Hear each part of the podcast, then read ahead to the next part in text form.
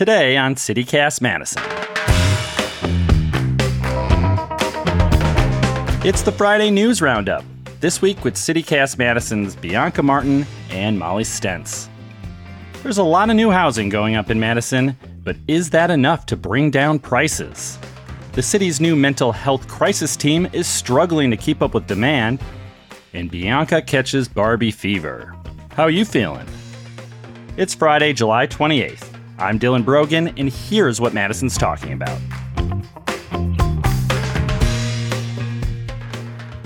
You are about to enter another dimension.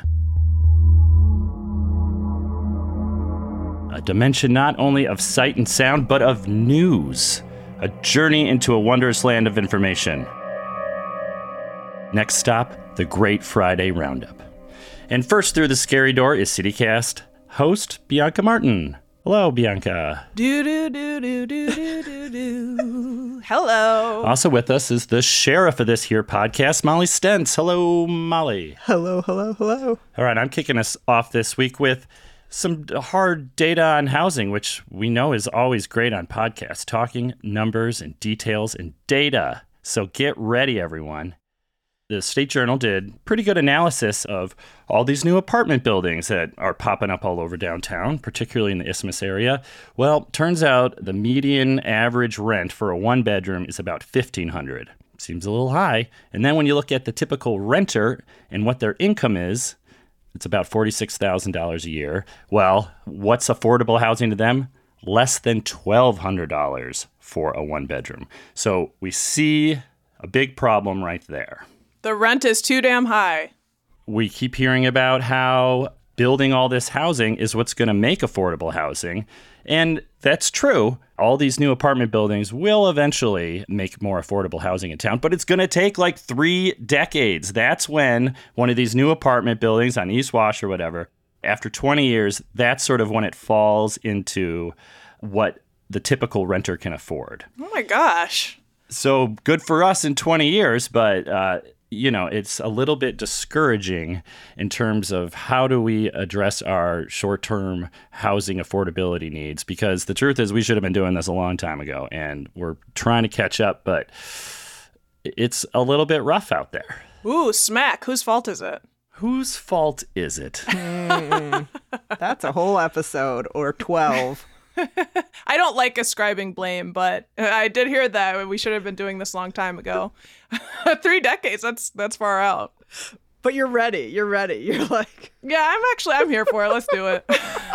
yeah, well, a lot of things have happened, and I don't know, 30 years ago, if they could have anticipated the huge growth in mass, and, and that's another big piece of good information and data that came out from the city. The 2023 Housing Snapshot Report was presented to the Madison Housing Strategies Committee. I haven't seen any news on this yet, but I'm sure it's coming.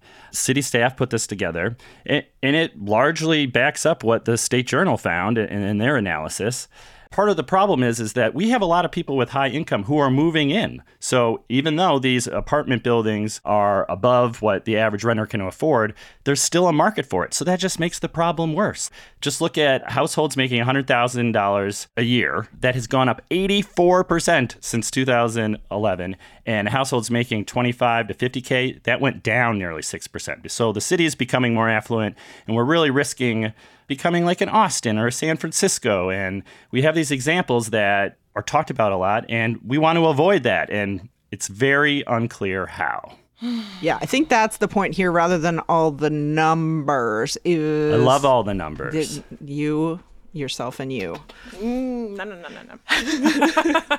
but it, it, it's what we all know, right? Any of us yeah. who have either tried to rent an apartment, tried to buy a house, the only thing that's good right now is selling a house. if only well, you could all, only do that. if you have, uh, if you're making more than 100k a year, your household is, you got options. But anything below that, and you don't. Okay, I know you don't like the numbers, but guess how much a, a starter home in 2012 cost? Just guess. I don't have. I mean, I know Two hundred twenty thousand. from my own experience. a lot less, about 100K in Madison. Now, 11 years later, it's 290K. And people with higher incomes are buying these starter homes. So people, like, it used to be like if you had more money, you'd buy a bigger house. Not case anymore. Now, all the people who have means are buying all the starter homes in Madison. And so if. Can I also you know, like ruffle at the term starter home that people just are able to have a starter home and there are a bunch of people can't even get a home? yeah, it's a weird term. well, that just backs up the point. Yeah.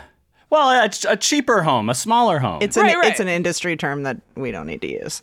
But the whole point is like you can't find homes under 200k. Yeah. In the central city, like anywhere it's hard. It's hard. It didn't it, it used to be hard 10 years ago, but possible. I did it, but it is way hard now. Well, we're being priced out, and it's just really sad because you know Madison's a smaller community-oriented place, and these are it's not just random you know people. These are our our friends, our community members who are gonna have to make choices to stay or leave. And I actually, when I was in Chicago, and I was before I knew about this wonderful opportunity, I went and looked at Madison rents, just thinking about what's next, working remotely, and they were comparable for a one bedroom in Madison to Chicago for what I was looking at. And I was like, um, skip. But then obviously I came, but like it's wild. It is just the difference is so crazy. And I'm just thinking about the people who are being forced out, thinking about evictions. You know, we had Carousel Baird on, you know, local lawyer who you know has been doing a lot for folks with evictions and you know lower income individuals and getting them legal assistance. And what we heard from her basically is evictions are so so expensive. Like this is gonna be costly. And so i'm i don't know. What's the what are the best plans on the table right now?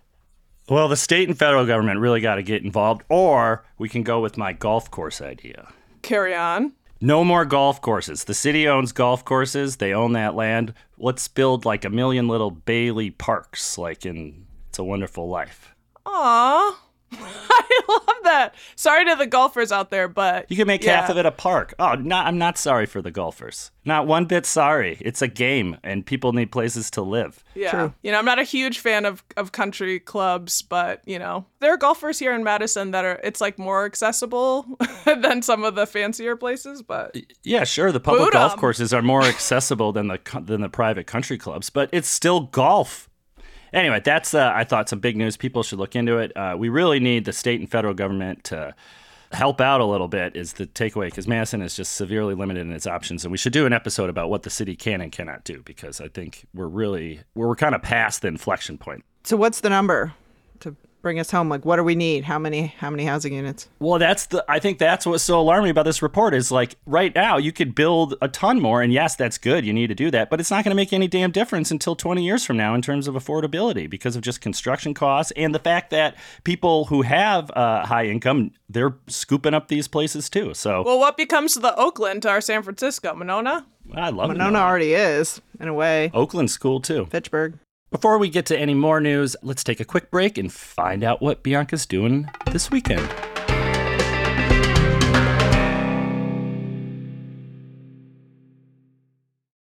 So I want to shout out a good read in the Cap Times this week. It's by Allison Garfield, and it's about the newish program in Madison to send mental health workers and paramedics to respond to crisis 911 calls rather than police.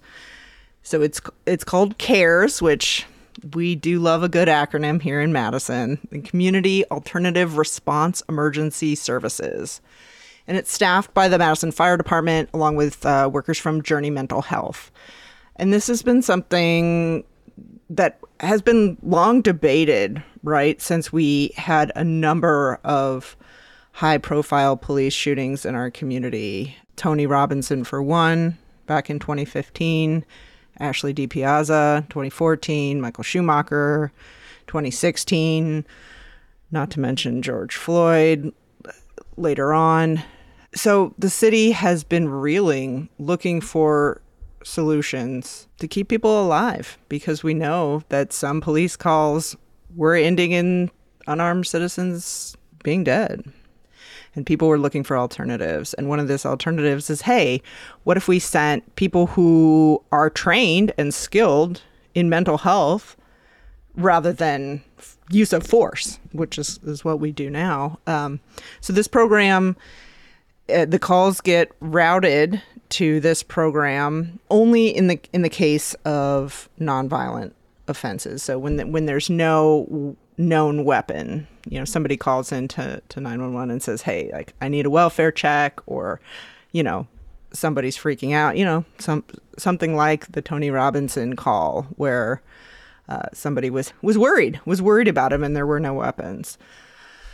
So this program has been pretty successful. I mean, they responded to nearly a thousand calls in their first year, and this was built off of the program called Cahoots in Oregon. I don't know if you heard about it, but it was one that's kind of been replicated across the country. Yeah, I think we picked a better name, even though I like the sound of Cahoots. CARES seems like a better acronym yeah. than Cahoots. You're in cahoots with the cares. But Cahoots is it's still cool, but Yeah. It's pretty sticky. I mean, man, I feel like they really did the country a service. A lot of people modeled off of their program in Eugene. So the the issue now though is there's really only it's only staffed by a few people. And their hours are really only daytime and early evening hours, which, you know, when you think about when a lot of crises happen, It's late night. overnights and weekends, right? And that's the time that's the exact time that we don't have anybody on staff. I mean, I know they have already expanded the hours. I mean, do you know anything if they're going to do that again? It kind of seems like they had a model and they're building it up. So Yeah. maybe this will change. Well, they started out, right? It was just a few people. It was downtown. It was just one, basically one shift. And people were like, uh-uh, this is not going to cut it. So then they built out two teams so they can go from eight in the morning to eight at night. But, you know, there's still no, no one to respond to overnight calls. Because when you think about the police department, I mean, that's like hundreds of employees, right? several shifts round the clock service we don't you know if you if you need to call at 2 a.m it's not like oh sorry nobody is available to take your call you know right like we don't do that for the police but we are doing that for these emergency responders right now this is a really important and awesome program because it's basically someone's going to show up if someone's having a mental health crisis, you know, sitting in the street or whatever. Um, the person that shows up is not going to be armed. You know, it's not going to be an officer. And, th- you know, as you said, it's going to be nonviolent situations.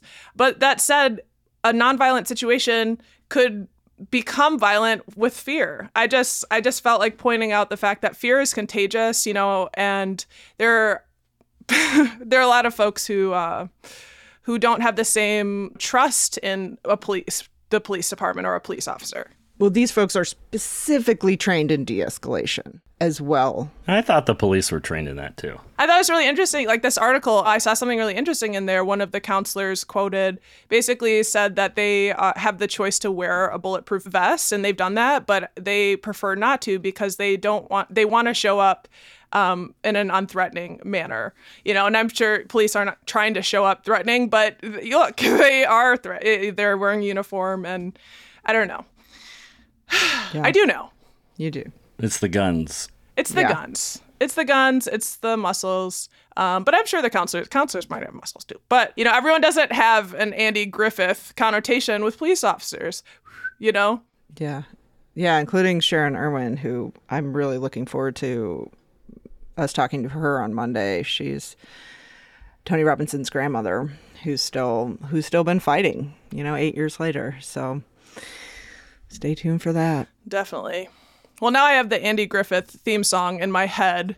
So speaking of fictional characters, making a big switch here. I thought maybe Mingo Madness hit the city, but I think we're all aware that the pink that's been popping up everywhere is a different kind of madness. It's Barbie fever. Barbies hit the nation, uh, including Madison, um, and it brought in 155 million during its opening weekend in North America. It just like broke a bunch of international records for box office sales, and it came alongside the Oppenheimer film, which people are doing both. So Bar Barbenheimer, which double is screenings, nuts. Why I can't? That's like six hours in the cinema. which is a dream to me. Yeah, but we talked about, you know, on the show, you know, another Cap Times person we got a shout out, um, Mr. Rob Thomas. We've talked to him about all of our theaters and, you know, the trouble that we were seeing. AMC Theater over in Hilldale closed late last year, just thinking we can't get butts in, in the seats. And that was really, really sad. But this is, week's been very different. What are you guys feeling about this fever? Well, why are there so many fictional characters, including Barbie, from Wisconsin? Have you noticed that? We're imaginative people. She's from Willows, Wisconsin. That was like written in the 60s or something. Roz Doyle from Frasier. Her mom was the attorney general of Wisconsin in the show, and she is from Bloomer. We have creative writers. I mean, look at our record, y'all. Orson Welles, he, he was a dreamer. He dreamed folks up, fictionalized characters. Jack Dawson from Titanic, Oh, yeah, my first crush. from near Chippewa Falls. Have you ever been in Wisconsin? They have some of the coldest winters around. Are there more fictional characters? I don't want. I don't want to cut off the train. Oh, I'm. I don't want to derail the train. Uh, I got a whole list, but Chris Traeger from Parks and Rec from Wisconsin. Peg Bundy from Married with Children. She's from the fictitious Wanker County, Wisconsin. Wanker. yep. Of course. James Bond's best friend Felix. He's from Milwaukee. And then there's like 25 Marvel comic characters Oh God. who are all from. I think it is. It's w- writers. We have a lot of here. writers. Yeah. But Barbie, Oppenheimer, I kind of think they this is like a media dream. Like I want to do a dissertation and like a download with Rob Thomas. If you're listening, Rob, um, but I'm excited about it. I don't think you are, Molly, so much about seeing it. Did you watch the trailer? I'm not a movie gal. I do think maybe climate change is the best thing to happen to movie theaters, though. That's my hot take. That's a good hot take. It's burning up, so people are going to be staying inside, which is kind of sad in a certain way, but not if you're going to the theater. But I'm just going to say, yeah, Greta Gerwig is the director, and she's like one of the most successful women directors in our generation. Issa Rae's in it, Black Barbie. I haven't seen it yet, but I'm going to see it. Um, and I overheard a cashier at St. Vinny's on Willie Street uh, over the weekend, like, we're running out of pink. you know, the most, one of the busy. At Vinny's? At Vinny's, yeah, he's like literally all day. People have been coming in. Um, but I think what's really fascinating right now is that it's like the contrast of this Barbenheimer moment with the strike that's happening in Hollywood. The industry is like kind of at a at a crossroads right now about what how writing is going to happen in terms of writing scripts and like how AI technology is going to work and basically people are fighting for their jobs. Um, and it's you know what I didn't understand about Barbie until I watched the trailer was that it is a progressive take. Basically, Barbie's busting out of the box, bust me out the plastic. I've been acting brand new.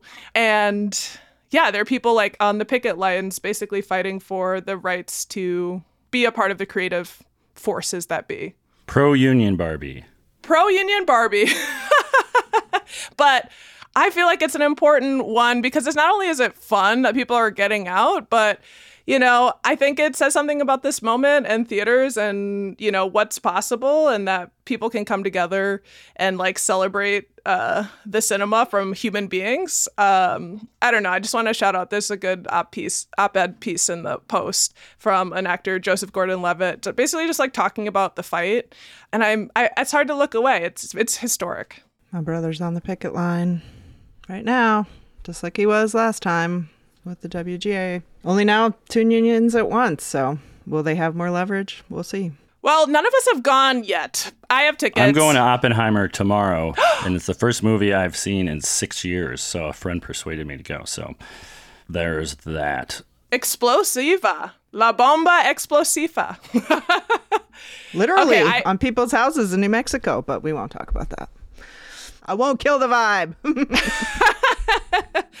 um, we want to know, did you guys go? Is it worth the hype? What did you think? Let us know. Madison at citycast.fm. Just before we go, we got some public service announcements uh, that will affect you. Uh, Atwood is going to be closed just a few blocks between Fair Oaks and Olbrich Park, but if you know the land around there, that is like a massive detour that involves Walter Street and John Street, and it's a big pain. So just look out for that. It's going to last through the end of August.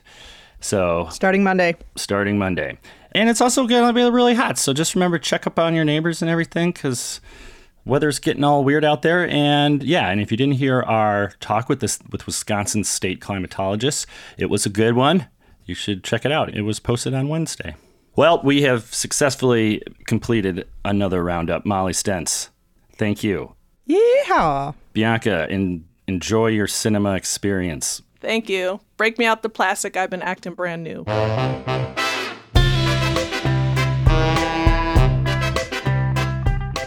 That's all for today here on CityCast Madison. Bianca Martin is your host. We're produced by Natalie Rivera, Molly Stentz, and me, Dylan Brogan. Our theme music is by Carl Christensen. You can also get more news delivered right to your inbox by subscribing to Madison Minutes. And if you enjoyed today's show, why not share this podcast with a realtor? We consider it a good deed. See you back here Monday morning with more news from around the city. Until then,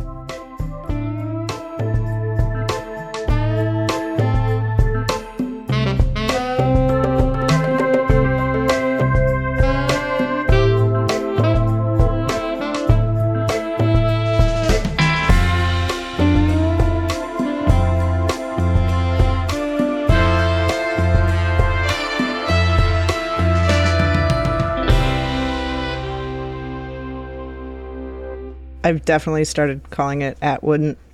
Thank you, Rob Thomas. Did you at see that? Wouldn't? That's what he calls it now. It ain't Atwood. It's Atwood.